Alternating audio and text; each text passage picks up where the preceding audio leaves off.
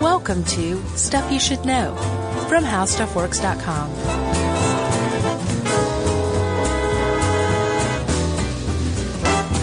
Hey, and welcome to the podcast. I'm Josh Clark with Charles W. Chuck Bryant, uh, and Jerry's over there. So this is stuff you should know. Beep edition. Are we going to beep?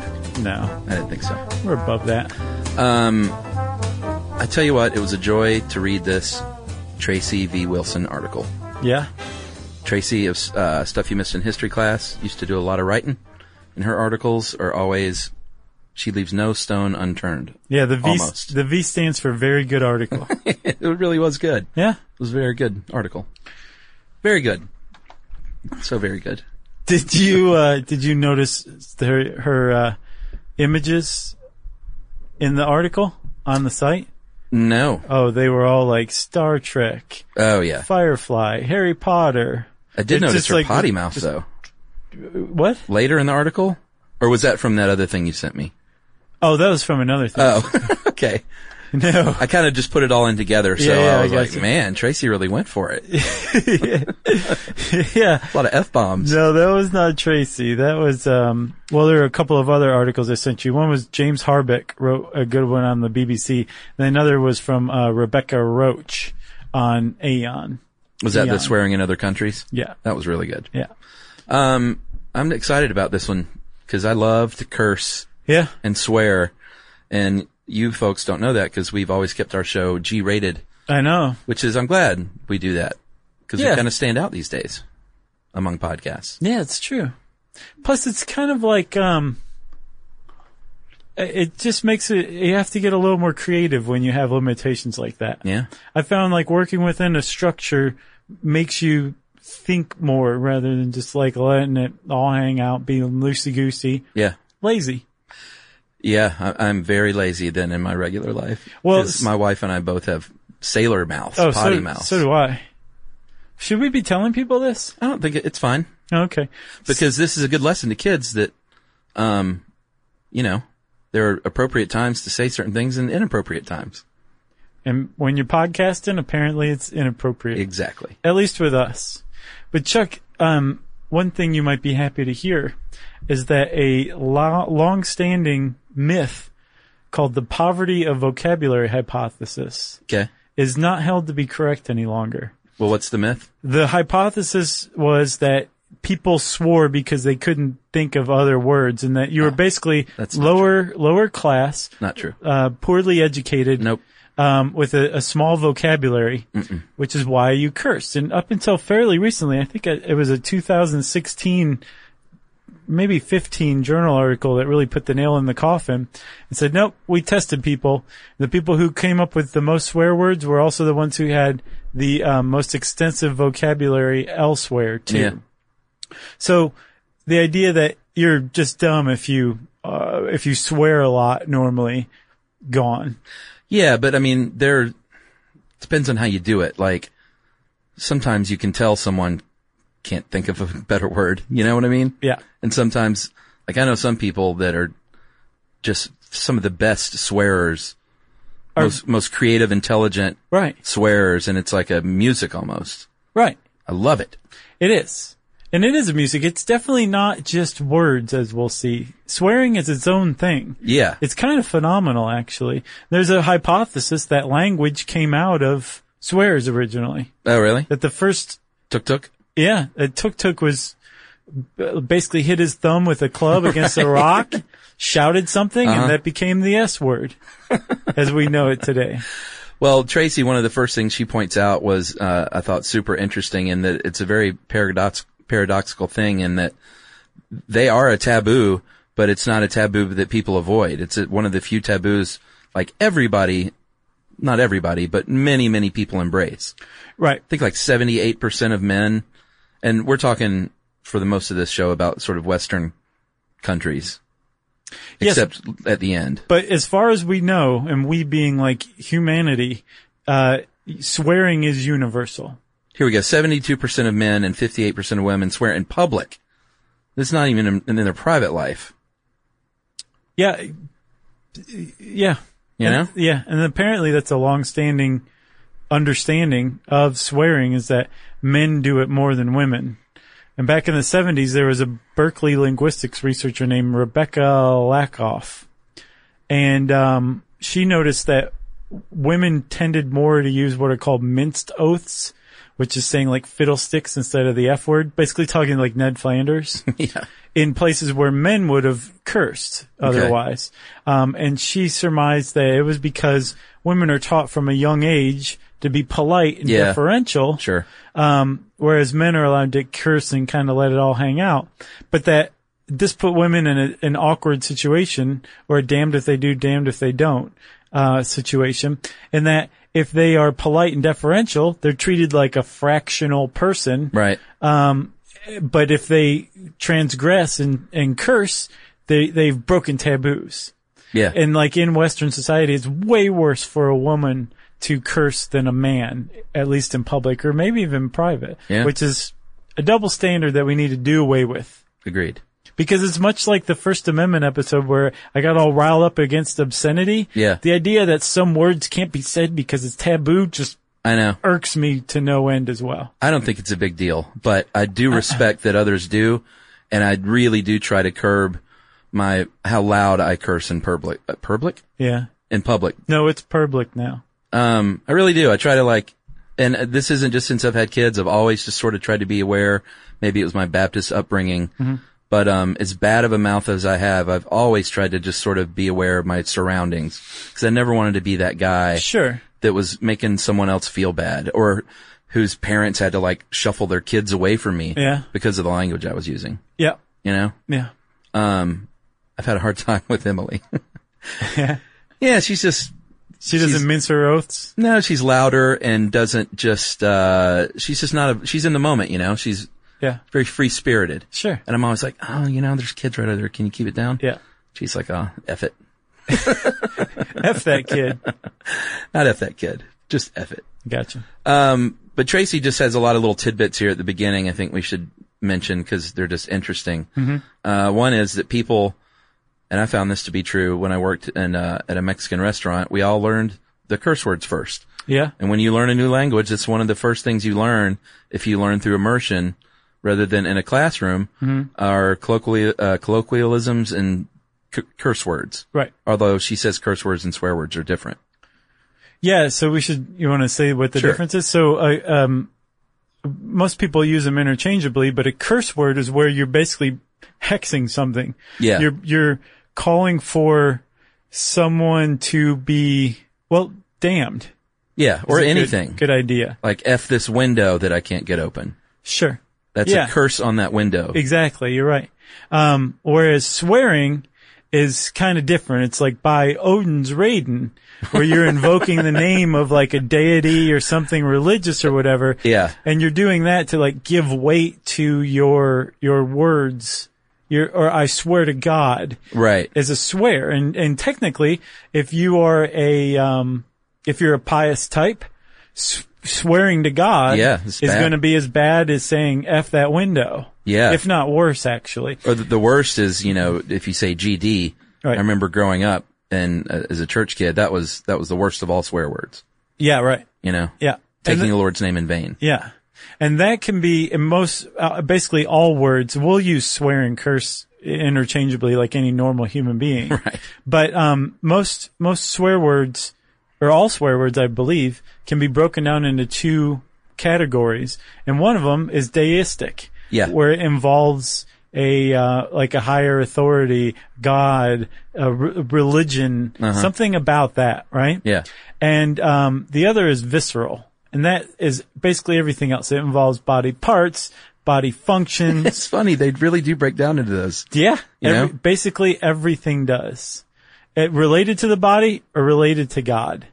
Pretty interesting. Yeah, it is, and and the, again, that seems to be universal. But what one culture emphasizes, another culture might not, and even within the same culture, over a period of time, Yeah, uh, words can change, emphasis on words can change. Like, for example, in the 19th century, uh, you did not say bull, as in, look at that bull over there. B U L L. Yes, because it was associated with sexual virility. Uh huh. So you would say look at that brute cow over there, Right. or look at that seed ox. Anything but bull, Uh huh. because it was a, a bad word at the time. And then now it's Interesting. like someone would look at you like, what What the hell's a seed ox? Is that why BS is has bull in front of it? I wonder if it's like a particularly virulent Probably. type of of fallacy or lie. Because I don't see why else it would. That's what I thought too. Uh, Tracy also says that um, no one really knows because cursing came before writing what the first swear words were. Right. Um, but researchers agree, and this I thought was super interesting, is that um, they called it word magic. Early forms of word magic are where they came from, which um, basically means, especially in cultures that didn't have writing, they believed that words had a lot of power. Right. And you could curse something, like we said, like words could be really good or words could be really bad, and that swearing kind of evolved out of that, Right. which is just awesome. I love it. It is. Um, and th- there was a a good example of this. Apparently, our word for bear here in English Uh huh. is uh, rooted from the Germanic word for brown, Yes. and it was based on the pagan Germanic taboo against saying the name of a wild animal because it might make that wild animal appear right. because of word magic. Yep. So that's why we say bear today So interesting. because something like Ursa would have been, it would have made the bear appear and killed everybody, and it would have been your fault because you didn't say Brown. You said Ursa. Did you ever hear the the for unlawful carnal knowledge acronym? Uh-huh. That's completely not true. Right. Um, that the the F word is old, very old, recorded in English since the 15th century, and they found some roots of it back in Middle Dutch. F O K K E N was to thrust or copulate. Uh, Norwegian F U K K A was copulate, and in Swedish F O U K meant penis. Uh, and apparently, even though it was around, it wasn't really used in common speech that much. It was like a word In English? yeah, but it wasn't really used as a curse word until much later on. Yeah, like the, I think the 16th century is when it first appears in, in writing, and even then it seemed kind of casual. Yeah. Yeah. Just a casual Right. F. I've got another one. You ready? Sure. Zounds. You know that word? Uh, zounds? Yeah. I think like Shaggy used to say it a lot. He said zoinks. Yeah. Somebody said Zounds. I mean, right. Encyclopedia Brown, I don't know. So Zounds. Zounds! like that? Yeah. Is, um, it's related to God's wounds.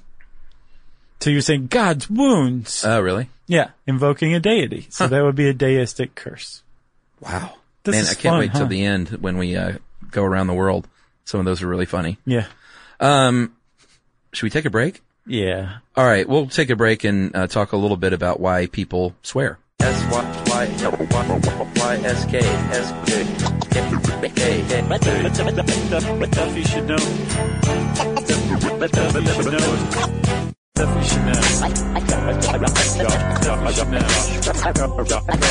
Charles Y S K K K. All right, so this makes a lot of sense. There's a lot of there's a line of thought that says that swearing eventually ha- comes to take the place of crying. Yeah, I thought this was. There's a lot of anecdotal Yeah, evidence that makes perfect sense. makes total complete sense. Yeah, because when you're a kid, you cry about things, and then when you grow up in, here in the West, you're for some reason taught not to cry anymore, especially little boys, which is total BS. Says Rosie Greer. Yeah, I cry all the time. Uh, and so th- that swearing becomes a, a, a what they call an instinctive response for if you're upset or if you're afraid or if something uh, bad happens, if you're frustrated, and that just kind of takes the place of crying. Yeah, which I again do both. makes a tremendous. do you swear while you're crying? Because that'd be hilarious. F it. No, I don't do the ugly cry. We should probably get a judgment call from our legendary producer Jerry. About Is it okay for us to say F it in place of actual bad words here? Jerry says yes. We need a ding ding ding. so um, that makes total sense to me that you learn to swear. And one of the reasons why it makes total sense to me is that swearing is a way of letting off a pressure valve Sure. suddenly and quickly, almost involuntarily, Yeah. right? Um, and if you can do it out of anger, you can do it out of frustration, you can do it out of shock, surprise, pain. Uh huh. Um, and y- yeah, and, and at least in the context of our society, it would be weird if you cried in all those situations as an Sure. adult when you can get it over with just by saying, shouting the S word or the F word or something Yeah. like that, you know? Um, and actually there's a linguist named Joffrey Newberg. I probably screwed up his name, but he had this great description of swear words. He said, swear words don't describe your feelings. They manifest them Yeah. which is absolutely true. I've seen it put as like a quick verbal hand grenade. Yeah. Um, that's Really an- drives home. It encapsulates a feeling in, in, in like a really potent condensed form. Yeah. It's true. So bam. Um, another really cool um, thing that that Tracy wrote about was that um, they they do a lot to they can establish a group identity. They can make you feel like a part of a group. Um, they can express like intimacy or trust with someone. They aren't just regular words. Beyond shock value and humor, which are all valid, Right. uh, but beyond camouflaging your fears, which is valid, they really can like, I remember, I remember in our, one of our first editorial meetings at How Stuff Works years ago Mm-hmm. when our former boss who gave us the, who, the charge to do stuff you should know dropped F bombs in the meeting. And I, and this was the first kind of like my stupid, uh, chicken killer software job that I Uh-huh. had. Right. I was like a frat house, so that didn't count. Right. Like the language in there was terrible. But this was my first like real job where I Corporate thought, job. yeah, where I thought like, all right, I'm in my first like meeting and he starts dropping F bombs and I immediately felt a kinship. And I was like, all right, this guy is doing something. He's laying this out to the room and that means something, you know? Hmm. Right. It wasn't a, a casual thing. If you drop an F bomb in a meeting like that, you're, you're telling people something Yeah. like it's okay to use that language here, Yeah. or this is what kind of person I am. Right. It really gives off a lot of social cues. Yeah. You know, It sure does. I've always loved him for it. It really does. It's also, um, it, it also kind of presents the, the person of higher authority on, on Yeah. your level, you know? Or it And- could turn people off, though. I did think about that. Like, Sure. man, I wonder if there's people in here that are offended by this. Well, it is. And There's a real, um, I mean, b- foul language can be offensive. And the, this really great article by Rebecca Roach on Aeon basically posits that it's offensive because when you are s- using foul language in front of somebody, you know that there's a chance that it's going to offend them. Yeah. And you're doing it anyway. So basically purposefully creating an atmosphere where someone probably will be offended or could be. is the whole reason why bad language is offensive. Yeah, it's like it's agreed upon between the two parties. Right. Like there are certain words that if I use in this conversation, you might get offended, or you might feel more included. Right. And because I know that you might get offended and I'm doing it anyway, Yeah. I'm saying to heck with your offense, which again creates the offensiveness in the first place. It's So a big, interesting. it's a Ouroboros. oh wow. Mm-hmm. Look at you. It's a dirty word. Well, I guess we should talk about social response a little bit because that's kind of where we were headed. But um, it, it- it didn't like th- obscenities and dirty words weren't even really looked at that way until after the 1800s. no, there were taboo words for sure. Yeah, But they weren't considered dirty. It was just taboo. Like don't invoke Odin's raven. right. But like the word profanity didn't come around till the 19th century, which is really interesting. Yeah. You know, And originally, profanity and blasphemy meant the same thing. right? They both had to do with basically insulting the sacred. Um, and then over time, they started to diverge. Blasphemy still means the same thing, whereas profanity now j- is a general catch-all for for what we would call swear words or curse words or uh, dirty words. Right. Even though there's a in all cultures there's a definite hierarchy Yeah, of you know if your kid says D A M N, not the biggest deal. no, just maybe to bed without dinner for a few nights in a row. but if your kid is dropping f bombs, then you know it, it, it ranks or worse. You know, sure, some people think the f bomb is the worst thing you can do. That there are they're, far worse. they're wrong. Yes, it's just, that's just plain wrong. I'm sorry. at least in this day and age. Yes, that is true. Um, that hierarchy you talk about seems to fall into a couple of categories, even though having a hierarchy is universal. What is at the top of the hierarchy is not. right. Um, one of the things that frequently is found at the top of the hierarchy around the world is um, m- moms, your mother Yeah.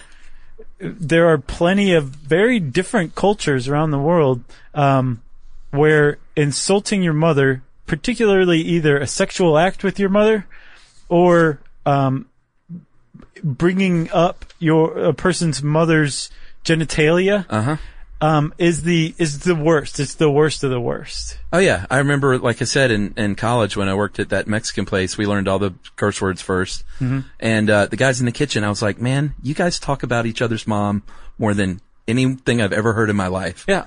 it was remarkable, Right. and that must be, and I guess in, um, I guess is Spain listed or uh, Spanish languages? Well, it's a it's Latin languages, Okay. Latin based languages. So Spanish would definitely fall under that category. Yeah. but also um, I believe Mandarin, um, A- A- Arabic, some Arabic languages, just languages around like s- like really disparate cultures have said like leave the moms out of this. Well, it was also funny too because she followed up with um, sometimes in Bosnia, it's uh, your father. It Yeah. can be a really big insult or grandfather. Um, in Albanian, your family. Uh, Turkish, your extended family. And finally, Mandarin, which is your ancestors to the 18th generation. There it is, man. that is the best swear on the planet.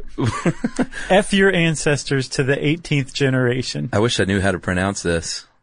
It's just that's as good as it gets. Kao ni tsuzong shibadai. Oh, you know we this is available in China. No, good. I'm going to learn how to say that. Like for real. Like little kids in China listen to this. That whole class just went. I need to learn how to say very sorry then in Ga- Mandarin. gasping is universal too. Uh, but speaking of swearing at work, um, supposedly swearing at work makes up 3% of the conversation. Is that it? That's what it said. That sounds low to me. I saw a 2016 study that found that w- women curse more than men at work. More women admit to cursing at work than men. Oh, well, that's different. but frequency wise, men curse more. So if the Gotcha. average man who curses at work is placed beside the average woman who curses at work, the man's going to curse more frequently. But if you fill the room with the women who curse at work and the men who curse at work, there'd be more women. Is that for explaining? it? thoroughly confused. Well, uh, and then apparently a- among millennials, 66% of millennials say they curse at work. And then 54% of baby boomers curse at work. 54? Yeah. Which, if you put that together, comes out to be 120%. So that makes like zero sense. What if you, you fooled me. That did. Um, if you're talking about the law, depending on where you are, there may be some arcane laws on the books that prevent you from cursing in public. Um, Yeah. but it's definitely, you know, we did one on free speech recently. It definitely does not qualify as protected speech. It depends. what can? Yeah. All right. So, like, if you're just walking down the street and you say "f you pig" to a cop, you're going to get arrested. But there's a pretty good chance that your case is going to get ultimately thrown out. Okay. If you um, if you were in Pennsylvania, you are going to well, depending on the town, and you curse in public. You say F the Steelers. Oh man, you you may you you you should count your lucky stars if you make it safely to jail. Unless you're in Philadelphia. Well, there you go. Yeah. Um, apparently in Pennsylvania, they were arresting people left and right for, um, well, citing them, giving them citations for cursing in public. And, um, it finally got to the point where the ACLU got involved and said, what are you doing? You can't do this. This is protected speech to just curse in public. Right. And it's a, it's a gray area actually. Like states, there are states, like you said, that have some laws on the books. And apparently one of them is Pennsylvania and they were enforcing it. And I don't know if they still are, are or not, but pretty recently they were, um, or they were giving people citations for it. And in Michigan, they had a law overturned as recently as 2002 where it was illegal to, to cuss in front of women and children. And some guy uh, was canoeing down the Rifle River. His canoe was overturned. He was in the water cursing up a storm. Yeah. And there were women, children, elderly there. He, he was arrested and, um, taken to jail. And the, the Michigan Court of Appeals said, "N- no, this is a Like- hundred year old law. Well, and the guy overturned his canoe. Like, give him a break. Right, exactly. Give the guy a break. And he um he got off. His case was thrown out, and they said, "We're this law is null and void." By the way, so there is speech protection, and it is taken to, to extend to the state level. But again, it's a gray area because if you did that on TV, Right. you could certainly be fined, and that would be upheld because we've long agreed that there are certain situations where you shouldn't curse because kids might hear it. But what's the difference of doing it on TV and doing it in front of a kid? Only the courts can say. Well, yeah, and that's an FCC thing. And there are certain words, like, you know, George Carlin's famous words you can't say on television. Yeah. bit. Um, but those are rules more than laws, aren't they? Or I guess it Yeah, was I the guess they FCC are rules. Yeah, you're right. rules and regulations. Yeah, but but they are upheld. yeah, but like private organizations and like if you're in a store or a movie theater Mm-hmm. or at work, like they can they can prevent you from doing that stuff. Yeah. they can you can be asked to leave. Yeah. Um, you can be asked off a plane. You know, stuff like Hopefully that. while it's on the ground. Yeah. yeah, if you're if you're a company, you can yeah, it's like in the mall episode I think we talked about where First Amendment protection doesn't extend to private areas. Yeah. You can have a policy. Yeah. Um, yeah, and it can be like some people can consider that a hostile work environment. Yeah. If you have, you know, a real potty mouth boss Yeah. that makes everybody feel uncomfortable, Right. because cursing can go, you know, it's one thing to say, you know, BS or F this, but if you like get really creative with your curse words, Well, plus there's a difference between F this and F you. Yeah. Especially coming from a boss. sure, So yeah, you can Such a very versatile easily word. switch. It really is. it's the best. Um, all right, should we take a break and talk about the brain? yes. S Y Y Y S K S K K K Stuff you should know. Stuff you should know. Stuff you should know. Stuff you should know. Charles W. Turner Bryant. Stuff you should know. Y S K K K K. So we're back, ready to talk about the brain. Got the top of my skull removed, and Chuck has his finger in the ventral dorsal anterior postulate, if I'm not mistaken. I thought this is where it got really interesting. Yeah, because it supports all that anecdotal evidence. All of it. yeah. All right. So the parts of the brain, um, the cerebral cortex. I guess we should go through all this, huh? I was going to break it down to the big line at the end, but we'll go through it all. Yeah, you gotta build it up. We're showmen, if anything. The, the cerebral cortex has premotor and motor areas. Uh, they control the speech and writing. It's kind of like the higher function. And then we talked before about, uh, Wernicke's area. Mm-hmm. Um, geez, we talked about that a bunch, I feel like. well, it's pretty interesting. It is. Uh, and they recognize and process words, spoken words. And then you have your prefrontal cortex, which like helps regulate your, what's your social behaviors and stuff. It's a higher, higher function. So all these things, I was about to say are working together, but they're kind of not when it comes to cursing. Right. When it comes to language, they're all working together. But like we said before, swears are something different. They're separate. Yes. And they- Scientifically, in fact, they are. Yeah. So they, they involve different parts of the brain than language processing. Um, the limbic system, which is part of your reward system or the basis of your reward system, but also has to do with housing memory. Um, it has to do with regulating emotion, basic behaviors.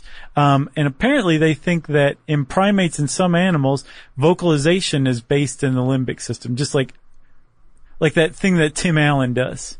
That would be limbic system based. I don't know what that That is. weird, like oinking bark he does. I've literally never seen anything Tim Allen's. Uh, I'm done. not about to do it, so you're going to have to Okay. go look it up on YouTube. All right. Uh, and then the basal ganglia, which is motor con- motor function. Yeah. And impulse control. Those two things, which have basically nothing to do with language processing, higher processing in humans, are what govern swear words. Yeah, like Tracy says that there, the scientists think that it all takes place in those lower regions. It's all emotion and instinct and that the brain doesn't even process a swear word like a word. Right. Like as, uh, what are they called? Phonemes? Phonemes, yeah. Phonemes, like the, the parts that make up the word. Mm-hmm.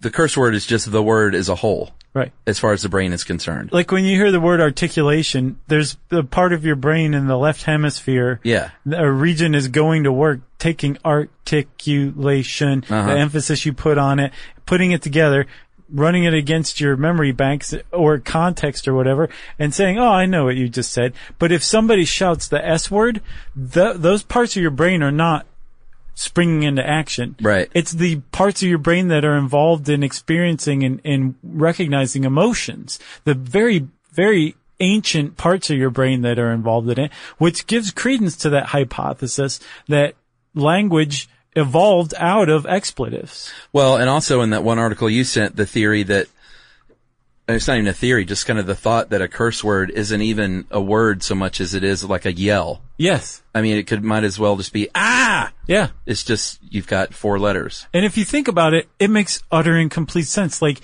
even the, the worst of the worst, you know, where you're involving somebody's mom in the worst possible way. You're, when somebody says that, even when they're, especially I should say, when they're saying it to insult you specifically, your brain doesn't dial up that image. It doesn't have to No. it, you're not thinking about the actual meaning of the word. You're responding to the emotional punch in the gut you just took from that word. Like you know what that word means. yeah, And it doesn't even on mean a, the thing they mean. on a uh, on a very emotional level. Like Yeah. you, you have it stored away in that sense. yeah, because amazing. most times curse words almost always they aren't to be taken literally. right. Like when uh in the one who was the guy who wrote that one uh bit that you sent? Well, uh, from the BBC. Yeah. James Harbeck. Yeah, like uh, talking about the F word, there are like 10 different ways you can use it. Well, that was Steven Pinker he was referring to. Oh, okay. Yeah. And none of them are, are you should take literally, and no one does take them literally. right. Exactly. You just know what it means if you say F it or F this or F you. Yeah. You're not literally saying engage in sex with this thing, right. you know? Yeah, and you'd think the person was a weirdo who just topped you if they did at your command. Well, which is another reason why we let people that are just learning to speak English off the hook when they say curse words because the- they don't understand the difference between the literal meaning and the expression. Right. So no offense is intended. Right. Right. So That social contract is not there yet. exactly. It's just hilarious when they do it accidentally. It really is. Yeah. Was it, what was it? Stripes? Toward Uh, the beginning when oh, they were yeah, yeah. learning to speak English. and- Yeah, when Harold Ramis is teaching them. Yeah. Very good stuff. Uh, and so they've done fMRI studies too that show that Um, fMRI. functional magnetic resonance imaging test uh, to show that higher and lower parts of the brain can struggle with each other when they swear. And apparently, the people who really pride themselves on being super educated and very literate people, uh, they respond to slang and illiterate quote illiterate phrases the same as they do swear words. And this one is weird to me. Um, they've done studies where you identify the color a word is written in, not the word, but the color, Uh-huh. and the swear word distracts them from the color of that word. Right. That's just crazy. Yeah. They literally exist in their own space, Yeah. They are their own thing for sure. you know? yeah. And you remember them, uh, supposedly, you remember swear words four times better than other words. Yeah. It's nuts. But what makes it, I, I think what's super interesting to me is that there's, they're universal and there's distinctions, but they're also, you know, you can divide most things and most swear words into uh, just a couple of different categories Right. across the board, you know? Yeah. But they're, they're not given thought, but they're based on things that you learn. Yeah. So for example, Chuck, let's start to go around the world, shall we? All right. Are we there yet? Sure. So, in uh, French Quebec, it's a extraordinarily Catholic um, society, and basically all of their swear words have to do with the Catholic Mass, like the chalice, the tabernacle, the host. Um, the, the, the, the, literally these words, like you say tabernacle, and it's that's bad, man. That's a really bad, bad word. Okay. And it has to do with the idea that you're bringing the sacred into, um, you're basically blaspheming. And it's a, it's a big time taboo. Yeah. But the idea that that's a learned, like you have to, like you don't look at a, a, a tabernacle in a church as a kid without being, you know, the first time you ever walk into a church and say, that's the holiest thing there is. I understand everything there is to know about it so Yeah. much so that I can break a taboo by saying that word. You have to learn that. But the idea that, that when you do learn it, it's stored as an emotion in your brain Yeah. as a motor function rather than as a word that your higher cognition refers to Yeah. or brings forth. It's just astounding to me. It is. It's like a parallel process to learning language. Yeah, absolutely. Um, there are languages where, uh, like it's different in a lot of countries, but it's also the same. Like when you talk about like feces, uh, there are many different languages that use the word feces, their whatever word for it as a swear word, Right. um, including English, of course, um, French, uh, German. Um, they all have Albanian. They all have words for feces that are curse words, but then that's not arbitrary. I guess it just depends on how it, you know, came to be in that country. But in Sweden, which is, you know, in that neighborhood, uh, you can say skit when you're annoyed, but it doesn't count as a curse word. Right. Like you could, they said you could say it around your grandmother. I'll skit. Yeah. so, so it's a curse word, but the, the importance, the emphasis that of a taboo that it breaks depends on the culture. Yeah. Or like in other, co- uh, like in Polish, they'll use cholera. and o- other countries use types of disease. Yeah. Like canker in, in the Dutch. Yeah. Isn't that crazy? Yeah. The canker meaning cancer. Uh huh. So you, you are basically wishing cancer on somebody, which is pretty awful. Yeah, that would be a curse. That's not done here, but if you did do it in, in, you know, normal discussion or Oh, even an yeah. argument here in the West, it, it, there'd be like a record scratch, a needle scratching off a record would be like, what did you just say? That was the worst thing that's been said to me in months. Yeah. But But, they it's- just have a word for it. Right. Yeah, I never really thought about that. That would be a terrible thing to say. It really would. if you said that just in a sentence to someone in English. Yeah. Especially if you were like jabbing your finger in their chest while you were saying it, you know? That's right. I know we have a lot of listeners in Sweden. Uh, Swedish um, people apparently, uh, same with fin- Finland and uh, Norway and Denmark, they put a lot of emphasis on the devil.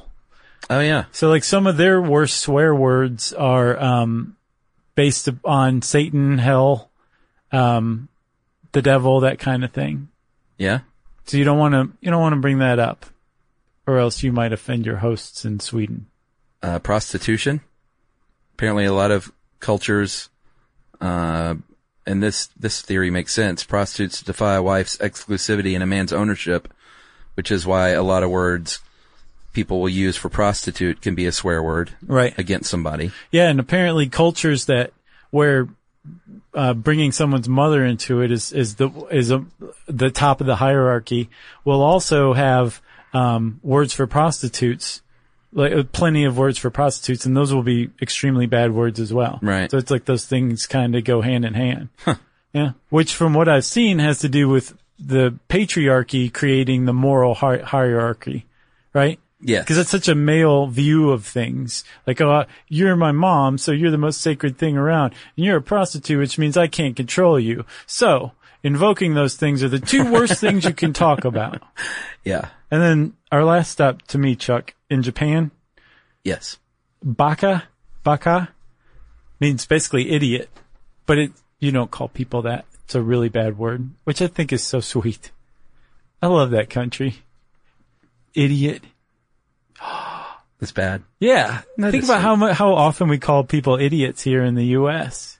Yeah, but that's bad though. I remember my mom saying like, "Don't pe- don't say that word." Well, she was right. Yeah, Still, she's not even Japanese. no, She's from Tennessee. she's got a little Japanese in her. Maybe so. Japanese streak. Um, so I guess we will finish up here with a little bit on um, what can happen when your brain is damaged, and we've talked about a little bit of this stuff before, but there's some pretty interesting things uh, in terms of brain injury. Um, something called aphasia uh, is is a condition where you can lose the ability to speak or pronounce words because of disease or brain damage. But um, aphas- uh, aphasics have an interesting thing. They can return to their ability of automatic speech, which is just like saying things like um and uh. Right. Uh, but the other thing that comes back are swear words Yeah. which ties all back into the thing is they exist as their own in their own category, almost like non-speech. Exactly. Uh, so that's one of the first things that can come back. Um, Or never go away. yeah, or never go away. And when they, um, their ability to pronounce words can evolve while they're recovering, but the swear words stay the same. Right. Like apparently you can have a hemispherectomy on the left of the left lobe where a substantial part of the left lobe goes away and you can't talk any longer, but you can say the S word just fine. Right. That must be startling, I'm sure. you know? Yeah. Uh, and we did, we did a great episode on Tourette syndrome Yeah. quite a while back. And we talked about, uh, coprolalia. And that is, um, I think a lot of people have this image of someone with Tourette, you know, just constantly screaming swear words. And that's actually a very small number. And it's, it, that's actually called coprolalia, not Tourette. Right. And it, um, a very small number of people with GTS exhibit coprolalia. Right. Very, very, very small. Yeah. And it's, I think it even, I think you even grow out of it in most cases too, right?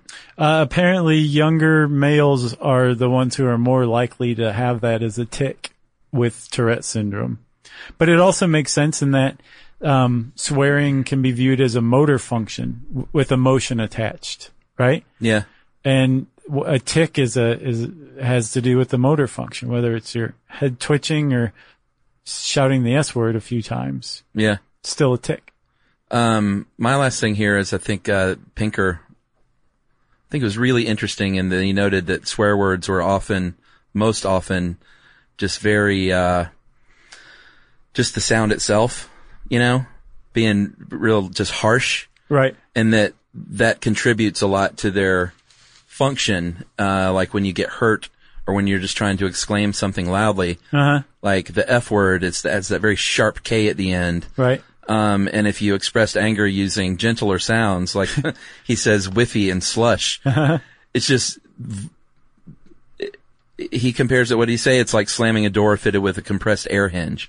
It's just not the same thing. Right. There's something about those sharp, quick words that ends in K's and T's, you know, that are staccato that just sort of, uh, provide that visceral, you know, release. Yeah. I think. Yeah. That was Rebecca Roach who used that analogy with the, the hydraulic Oh, it was? hinge, which Yeah. is perfect. This whiffy door. yeah. Um, but, it's- but we should finish on Pinker's, um, seven functions of swearing. All right. What are they? They, so a swear word, no, I'm sorry, five functions. I bet we could make up another two. swear words, they can be used descriptively. Uh, I can't give an example of that one. Idiomatically, Okay. it's effed up. Abusively, F you. Yeah. emphatically, this is effing amazing. Yeah. Ca- and cathartically, which is F, Right. you, uh, which it makes swears pretty interesting things. Yeah. And, um, I mean, Tracy put some tips in there for when you have children on how to regulate that and explain things. But, um, uh, you know, t- just parent the way you want to parent. Apparently, though, you're not supposed to laugh. That's impossible. Yeah. It's literally laugh and impossible. clap and pat him on the head, Yeah. buy him a toy. Yeah. My, my kid's at the age where she repeats everything and I, I hurt myself the other day and let out a F bomb and she said it right after me and there's nothing funnier. Wow. Do you have Really it on tape? No, um, but she does say the word fox, the animal fox. Uh-huh. Um, she says that as the other word, Really? and we do have that on tape. Wow. it's funny. I'd like to see that. Yeah, I'll show it to you. It's um, it's good, and you know, I- it's just a reality that we curse in my household, and you know, my kid's probably going to be one of those kids that curses earlier than other kids. Yeah. But I, I'm hoping to kind of cross that bridge and be like, hey, listen, can't say these things in school, can't say them in front of teachers. All right. Like, remember when a teacher would curse? How like No, shocking that was? I don't think I ever experienced Oh that. no! Like the teacher on a bad day, the, the class is just pushed and they would just break down and scream a curse word. That never happened. Oh man, I had it happen a couple of times and it is talk about like the social contract. Nothing will make a bunch of kids like straighten up faster than hearing them. They're just like, oh man, scared. like Miss So and So has, we pushed her too far. Yeah. Or when a kid curses at a teacher, Right. there was also that like, oh boy, Yeah, that's huge. it's like trouble. yeah. So yeah, I'm hoping to teach, uh, my daughter just to pick and choose. Yeah. Maybe she'll grow up to be like Red Fox. Make money off of Yeah, cursing. Maybe so. Or Sarah Silverman. Yeah. Who's like the modern Red Fox. Well, she definitely has made a career out of uh, breaking taboos with language. For sure. Shock, shock value. She's great. Yep. Yeah. So is Red Fox though too. R.I.P. Uh, Red Fox, not Sarah Silverman. That's right. If you want to know more about Red Fox, Sarah Silverman, swearing, any of that stuff, you can type those words in the search bar at howstuffworks.com. And since I said search bar, it's time for listener mail. I'm going to call this notable Canadian filibuster. Uh, you folks may have noticed we had a Saturday episode Ta-da! on filibusters, and that's a new thing we're doing called uh, SYSK Selects, where we we republish a Saturday episode that we think was great or relevant, um, in case you missed it. And um, thanks for the support on those. Yeah. And apparently, And by Like- support, we mean thanks for listening, right? yeah, sure. Yeah, they're still free. Right. Um, so Blake uh, listened to the filibuster one, and he wrote in about a Canadian filibuster. Uh, hey guys, quite enjoyed the episode about filibusters. Although I've worked for several years at various legislatures throughout Canada, I can tell you that filibustering is not unique to the U.S. Senate. My favorite example of a filibuster took place in the Canadian Senate. Uh, parliamentary proceedings in Canada are recorded and published verbatim in Hansard. Uh, Canada being a bilingual country means that the Hansard uh, Hansard is available in both English and French, meaning that staff not only have to transcribe everything said, but translators also need to translate English speeches into French and vice versa for official publicity. I'm sorry, publicly available record. Uh, why is this topical? Because during one particularly contentious filibuster, I believe re- related to trade agreement, in the late eight, 1980s, one senator stood and read the entirety of his autobiography into the record. As you can expect, this took quite a bit of time, but on- not only did it delay passage of the bill, the common mythology is that the senator also did this in order to get a free professional quality translation of his autobiography, which was subsequently published in French. wow. That's from Blake Evans. That's, that's a good one. Blake, thank you for the Canadian history lesson. We don't get enough of that down here. Um, I have one. I have a call out for Canadians. Great. I've always just made fun of it as fake Thanksgiving, but I realize I never have figured out why Thanksgiving is celebrated a month or so early, well, early compared to the U.S. and Canada. so late. let us know. Exactly. That's a different way of looking at it. Yes. Okay. So if you want to get in touch with us to let us know, you can tweet to us at SYSK Podcast or uh, join me at Josh Um Clark. Um, you can join Chuck on Facebook at Charles W. Chuck Bryant or facebook.com slash stuff you should know. Send us an email to stuffpodcast at howstuffworks.com. And as always, join us at our home on the web, stuffyoushouldknow.com. For more on this and thousands of other topics, visit howstuffworks.com.